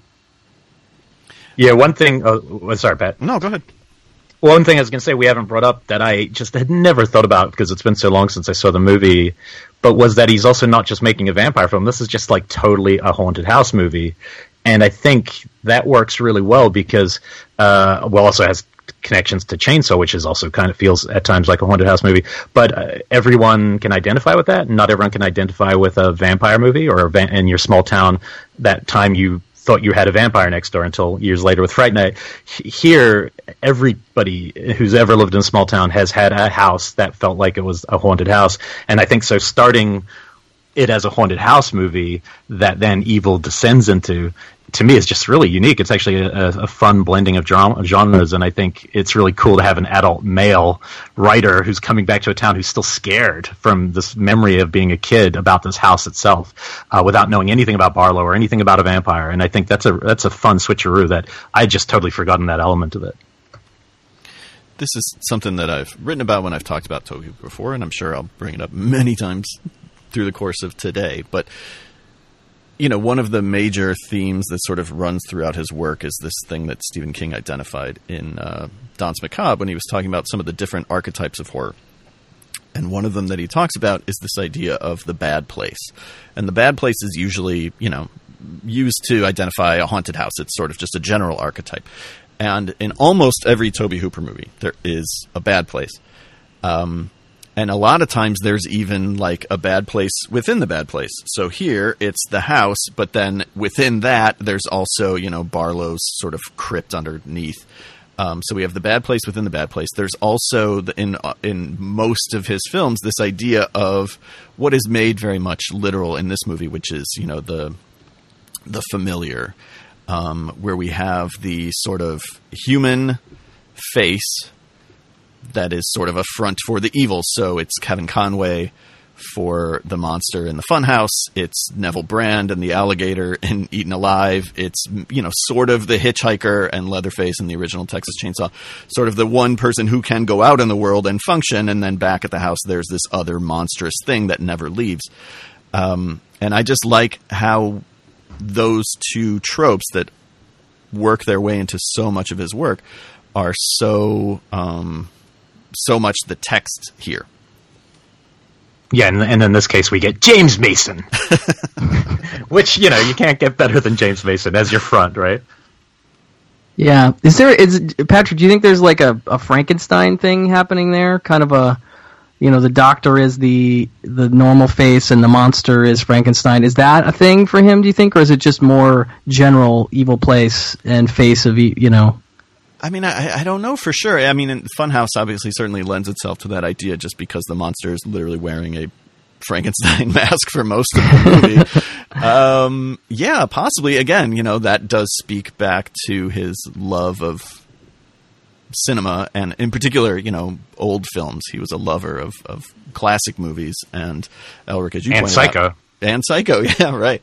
I mean, Um, in this one, we have the house is very similar. It's Right. been obviously designed to have a similar feel, but that's a film about a mask, right? Like, Yeah. he's and different layers of, um, I don't in quote hell, you know, of the house itself, right? It's haunted, it's creepy. You walk around, but once you get to the basement and you reveal mother, that's a whole different la- layer uh, at the bottom uh, that I think is pretty similar to the construction of this.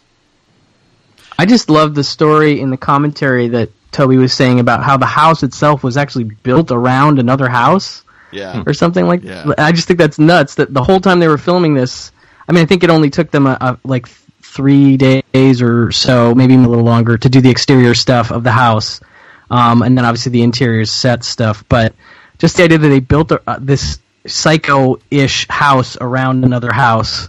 I just thought that was, I don't know, another layer to this movie that I think is really fascinating. And the interior is creepy. Like once they, not at the start. At the start, it's just a basement and normal house. But once they actually, in that last act, uh, once Bonnie Bedelia uh, and the boy are walking around the house, it's it's its production design is pretty similar to Chainsaw Massacre with, you know. Bones and pieces of antler and and the color palette is you know very green and sickly and it's it feels like an infected home. It's it's really it's really interesting. Um, and but also something you were just talking about, which is uh, the face being kind of innocent. Uh, the the person in in this case James Mason, but I had totally forgotten the scene uh, with Ed Flanders at the end.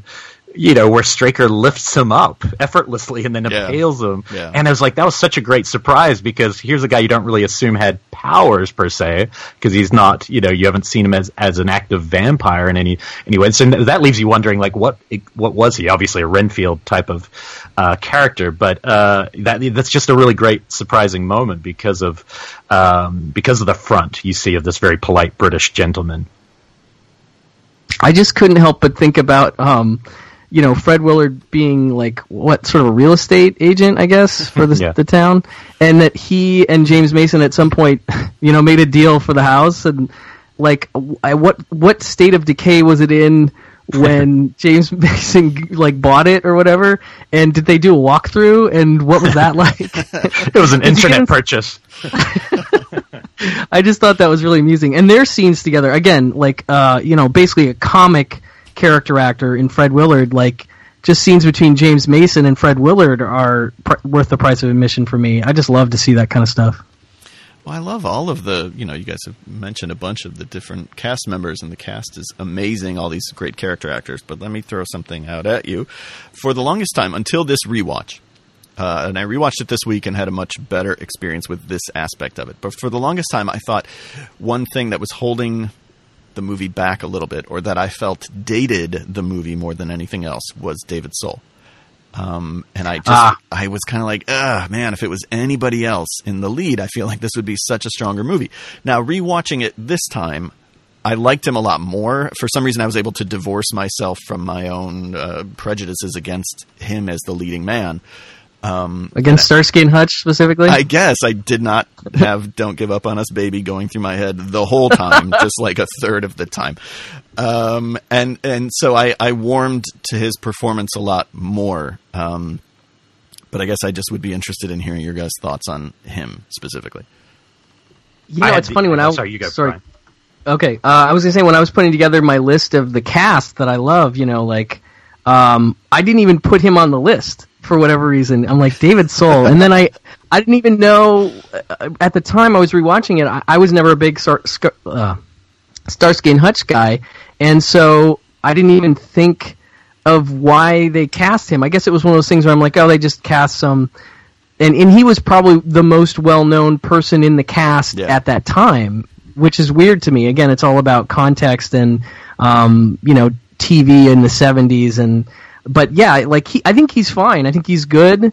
Um, but yeah, he just doesn't. He he isn't one of those because everybody else in the in the show I I know from other things, but you know if I didn't know him from, from Starsky and Hutch, I I wouldn't have thought of him for this movie. I don't know what you thought of him, Elric.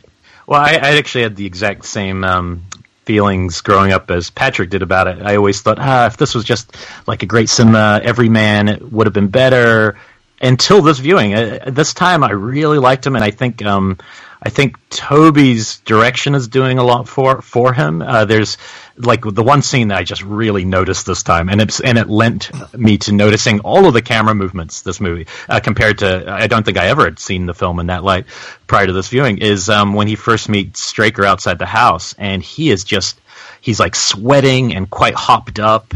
And you know, from what I could uh, ascertain, you know, Tobe had to really work him up into getting into a state of that.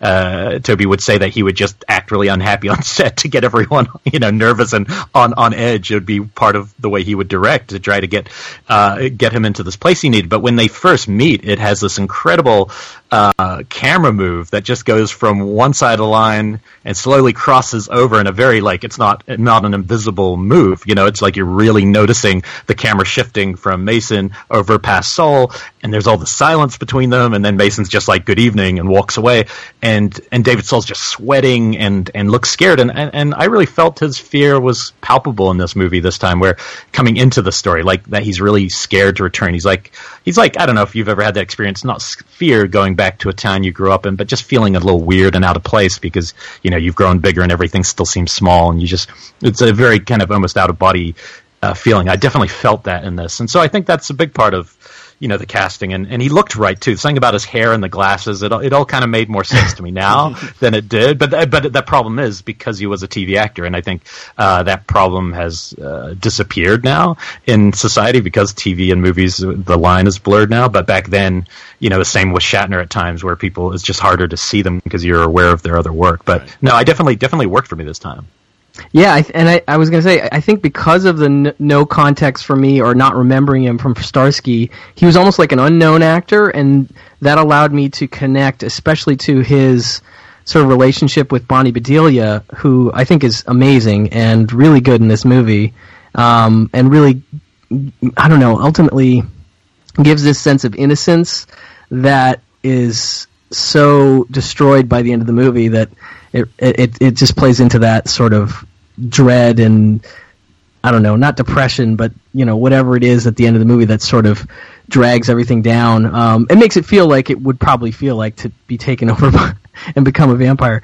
But yeah, I, I just thought he was he has a sense of like distant melancholy to him that I think plays really well for that character. That allows him to seem uh, as driven as he is for a reason to do what he's doing, um, whilst and and ha- having moments of you know enjoyment hanging out with her, but ultimately there's just this underlying sadness there that I I don't know. He just really sold it that that particular aspect.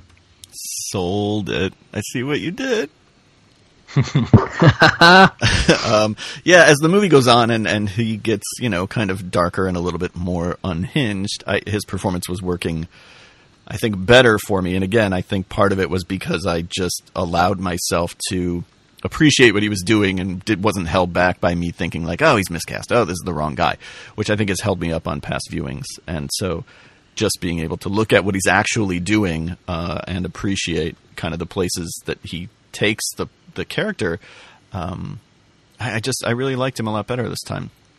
Um, I had this. I was like so excited to bring something up because I noticed something on this viewing. And then uh, last night, Elric, I went back and listened to the Shockwaves tribute that you guys did when Jared Rivet was on. And Jared's coming up next, everyone who's listening. Um, and he made this exact same observation, and I was brokenhearted because I was like, God damn it, Jared Rivet from a year in the past, you stole my thunder. Um, how much Fright Night owes to Salem's Lot? Oh, big yeah. time. Yeah, yeah, small so town, many, blue collar, all that. Yeah, just even moments. The the the Bonnie Bedelia stuff is so reminiscent of Amanda Bearse in that movie. Um, Straker on the steps is essentially Jonathan Stark on the steps, and that that is the moment where you know that moment that you talked about, Elric, Elric where he picks up uh, what's his name and and you know impales him and it's like holy shit oh there's this Uh, supernatural thing happening here that I didn't know about is the same as you know the first time I saw Fright Night and Jonathan Stark I guess spoilers for Fright Night everyone Jonathan Stark gets shot and starts melting into this weird thing and it's like oh this guy has been something else this whole time and I didn't realize it. You know the movie didn't necessarily indicate that he was also supernatural. Um, I thought even that kind of reveal reminded me you know the two movies kind of reminded me of one another Yeah, that's that Yeah. great um, quote. It's not where you lift it from; it's where you lift it to. And I think if you if you steal something and make something similar to it tonally, it's a problem. But when you take the, such a tonal shift, uh, I mean, because obviously Salem's Lot's also borrowing a lot from the the, you know the vampire subgenres on Haunted House. So I think it's just it, then Tom Holland takes it in a totally different direction. But you can take those same things, but then they return it to a romanticized vampire, which is a big shift. Right. You know. Um, I was gonna say along the lines of the David Soul thing. Um, I don't know what you guys thought of Lance Kerwin in this movie. I, I think he's a really interesting young actor that most known for the TV show James at 15, which was like kind of a breakthrough show when it came out because it was addressing a lot of um, heavy duty issues for teens, and he was the star of the show. And he, like David Soul, brings like a, a soulfulness, if you will, uh, to the performance. And I do like that the movie opens with the two of them in like Guatemala or something. Uh, I can't remember where it is in the beginning, but then we flash back two years. Right. And I always like that sort of. It's a very simple thing, but like, how do these two? Because then you see the two characters encounter each other, and they clearly don't know each other, and you're like, oh, how are they going to become in, entangled? Um, and I think Kerwin is like a really strong young actor and brings again something uh, unclassifiable for me to that part, and I think that that that could easily be uh, a problematic spot for the movie is to have this um, this kid who I don't know is distracting or annoying or something. Uh, but I feel like he really brings it and has some emotion there that is almost beyond his years in terms of what he's able to express. I think that's what I've always liked about him. You mean annoying like Bob? Bob? exactly like There will be Um, no Bob blaspheme. There'll be no Bob references.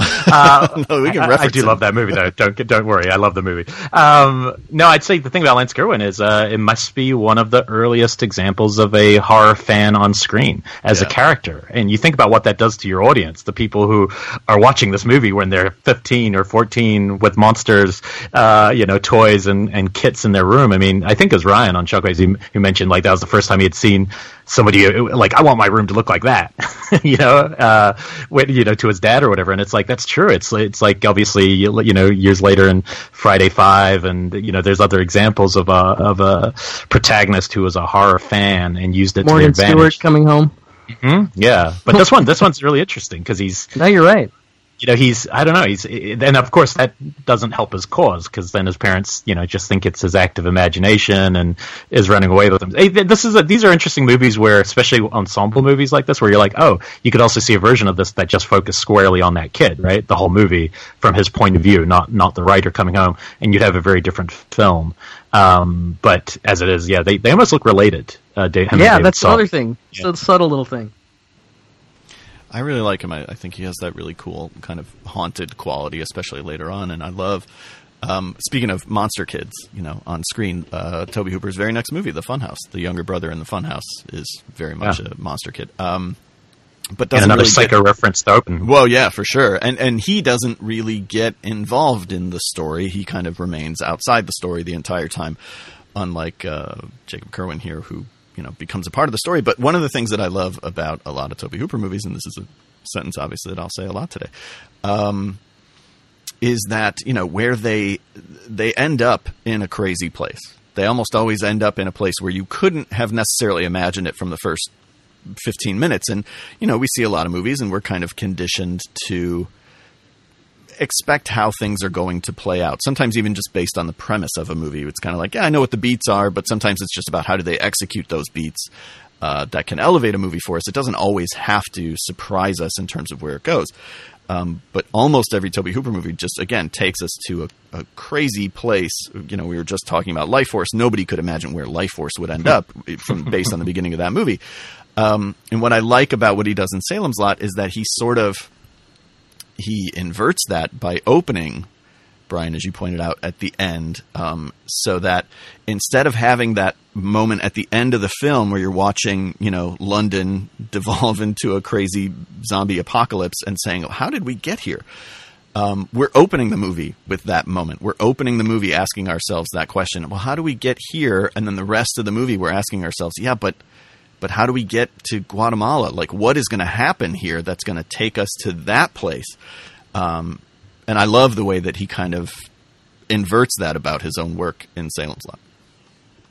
Yeah, definitely. No, uh, that's that's definitely one of my favorite things in movies is the idea of how do we get there from here, and uh, the movies that do it best are the ones directed by you know assured storytellers like Tobe for sure.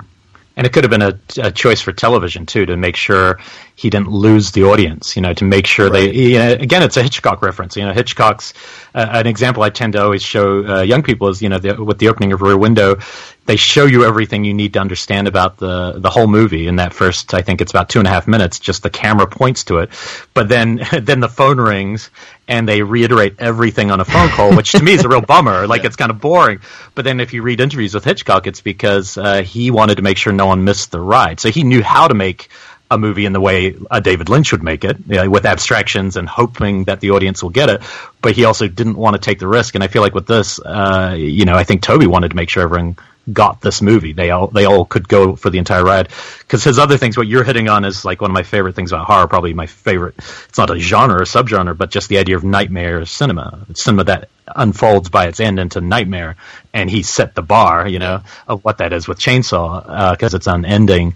But I think all his films have elements of that uh, where it's just super dangerous, where you end up and you don't feel comfortable or safe anymore. And it's definitely one of the appeals of his work. You know, too too much you know, with when thinking about Tobe as an artist, you know, like, obviously him and Romero passing close together is is hard because I, I, view of all the guys involved in horror from this period, including a lot of our favorites, you know, whether it's Carpenter or Craven, I think these two had the biggest impact on culture itself uh, not just not just horror culture, but just pop culture and culture with you know their their uh, early films. So it's uh, yeah, no, it's it, and and I think what gets rewarded too much maybe in um, filmmaking is consistent patterns and always like you know Kubrick, you know it's it's very consistent from film to film. You know exactly visually who made it, but with like Hooper, there's something about that. Um, having an eclectic filmography like that, it's it's it shows like constant risk and and trying something totally different each time, and yet still putting your personality. And I find that really interesting in his work. It's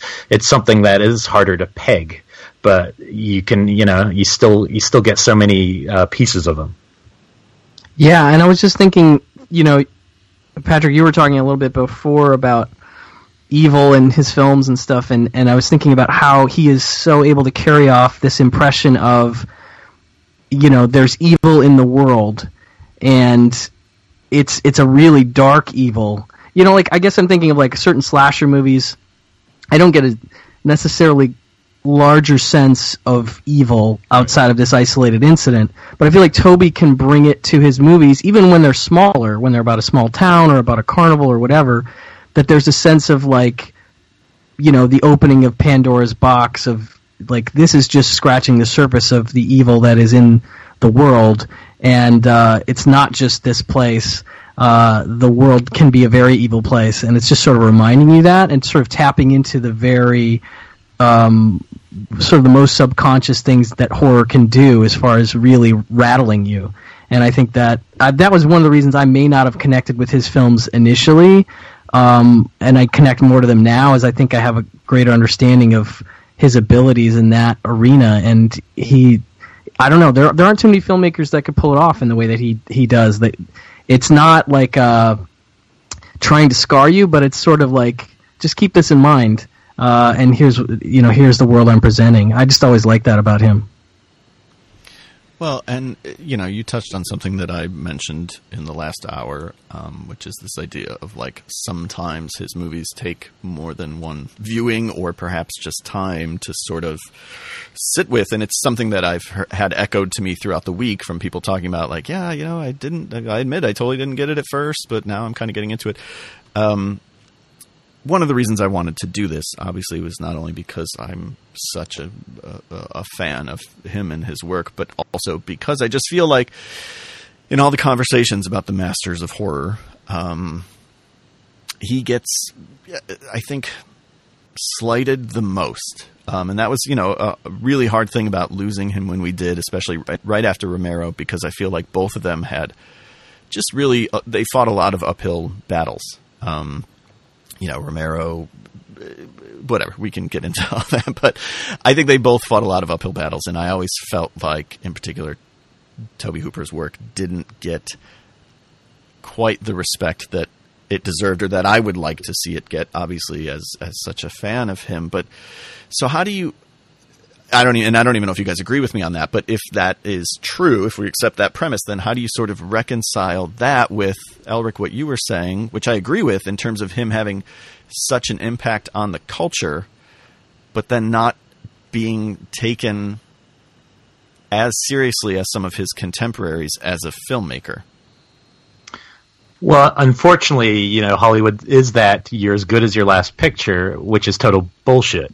you, you should be as good as your best picture, Yeah. which would make him the greatest horror filmmaker of all time.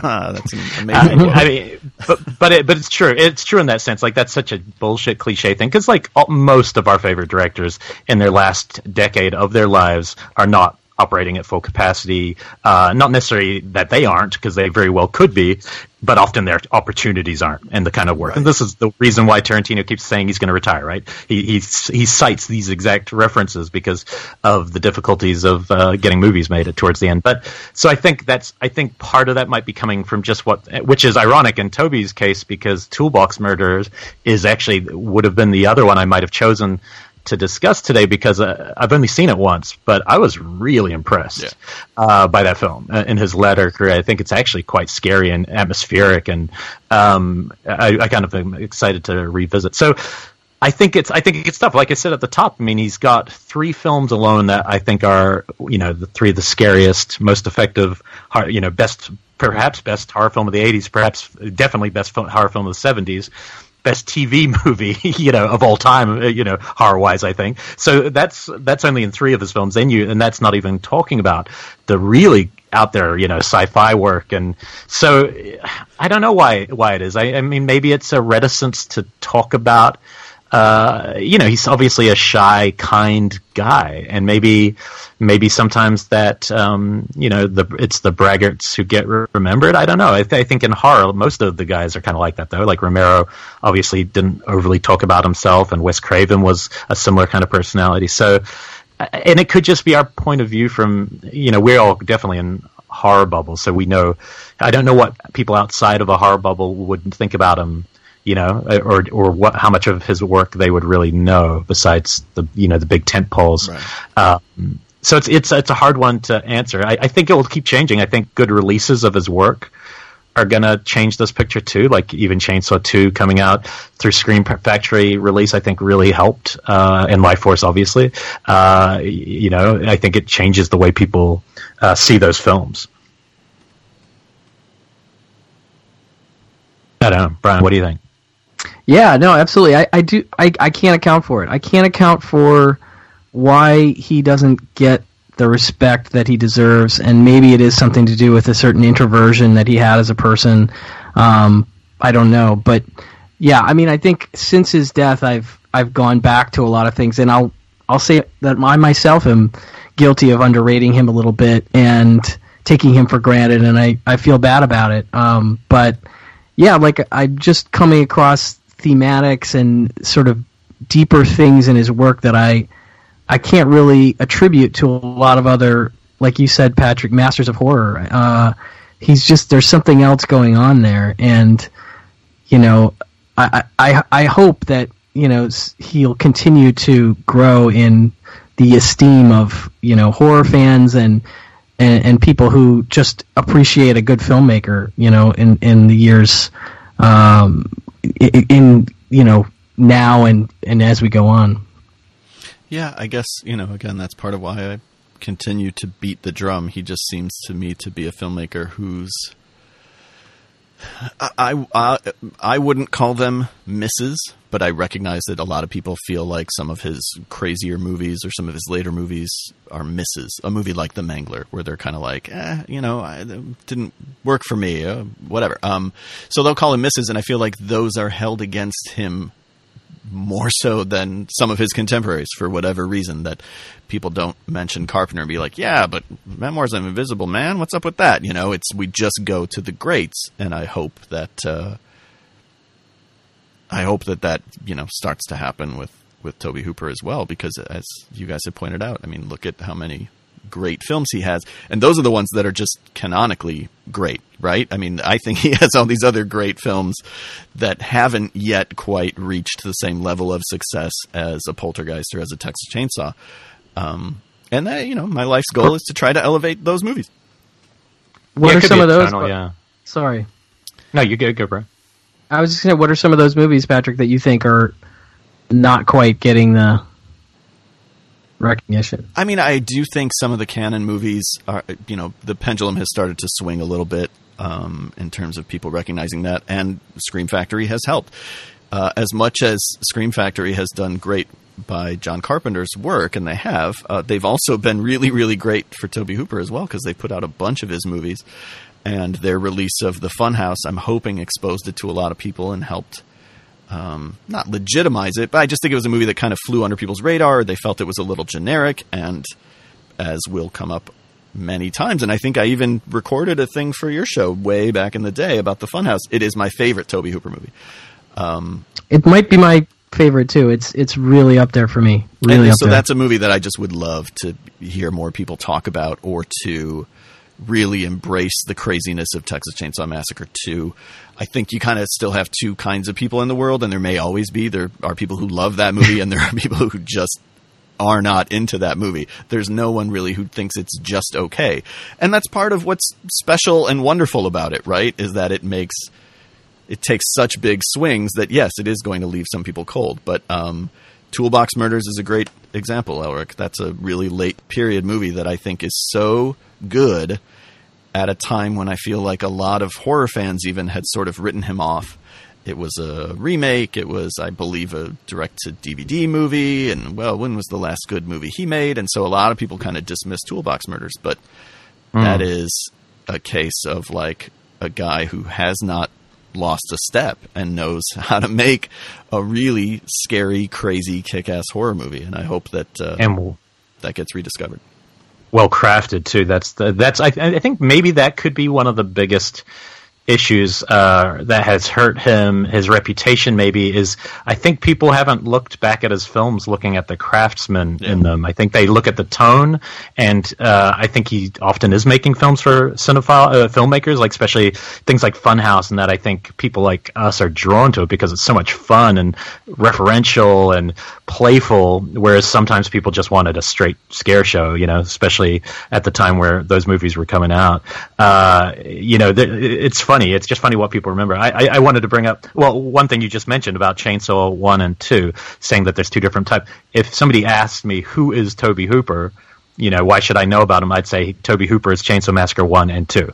That is, the, between those two movies exists the person who is Tobe Hooper. I feel like both are different poles of what he's able to do, what he's interested in doing, and and a boring filmmaker would have just made a straight sequel right after, like he was asked to do, and he even wrote a script, I guess, with Milius, which I'd be curious to know what the tone of that was, but uh, you know, I can't imagine, but but that would have been a normal filmmaker, and, and most filmmakers would have jumped at that probably, and he didn't because he's got this other thing inside him that he had to express, and I think number two is hilarious, and it's crazy how far it pushes stuff and it satirizes his own movie. he spends a whole movie satirizing the movie he made, which is just totally fascinating. But um, there was one scene I wanted to bring up before I know we have to go uh, in this film that I just hadn't thought about, but that I kept thinking, ah, I wonder if this helped him get Poltergeist. But the scene where Barlow appears in the kitchen is basically a Poltergeist sequence for about two and a half minutes until you realize it's a vampire. You have no idea. It's Right. basically all the stuff flying around to Yeah. catch you, and there's no indication that this is a vampire moment at all. It just feels like a scene right out of Poltergeist.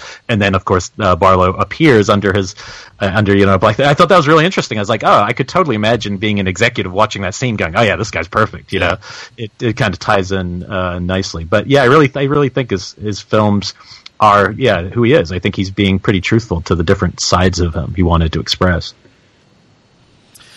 Well, all right. I know we got to wrap up, but um, guys, I know this is a busy weekend for you and a busy time for you, but I can't tell you how much I appreciate you guys taking an hour and coming on. I'm such a, a fan of both of you and your shows, and uh, love talking movies with you guys. So thank you both very much for being here.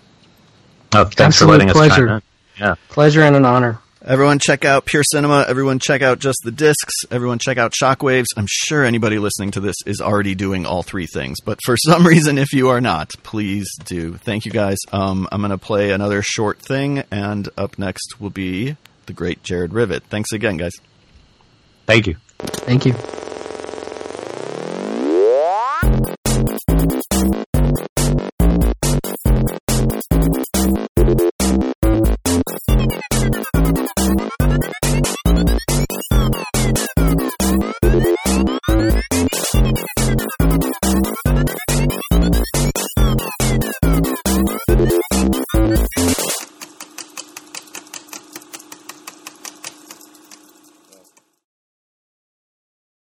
Thanks for listening to F This Movie.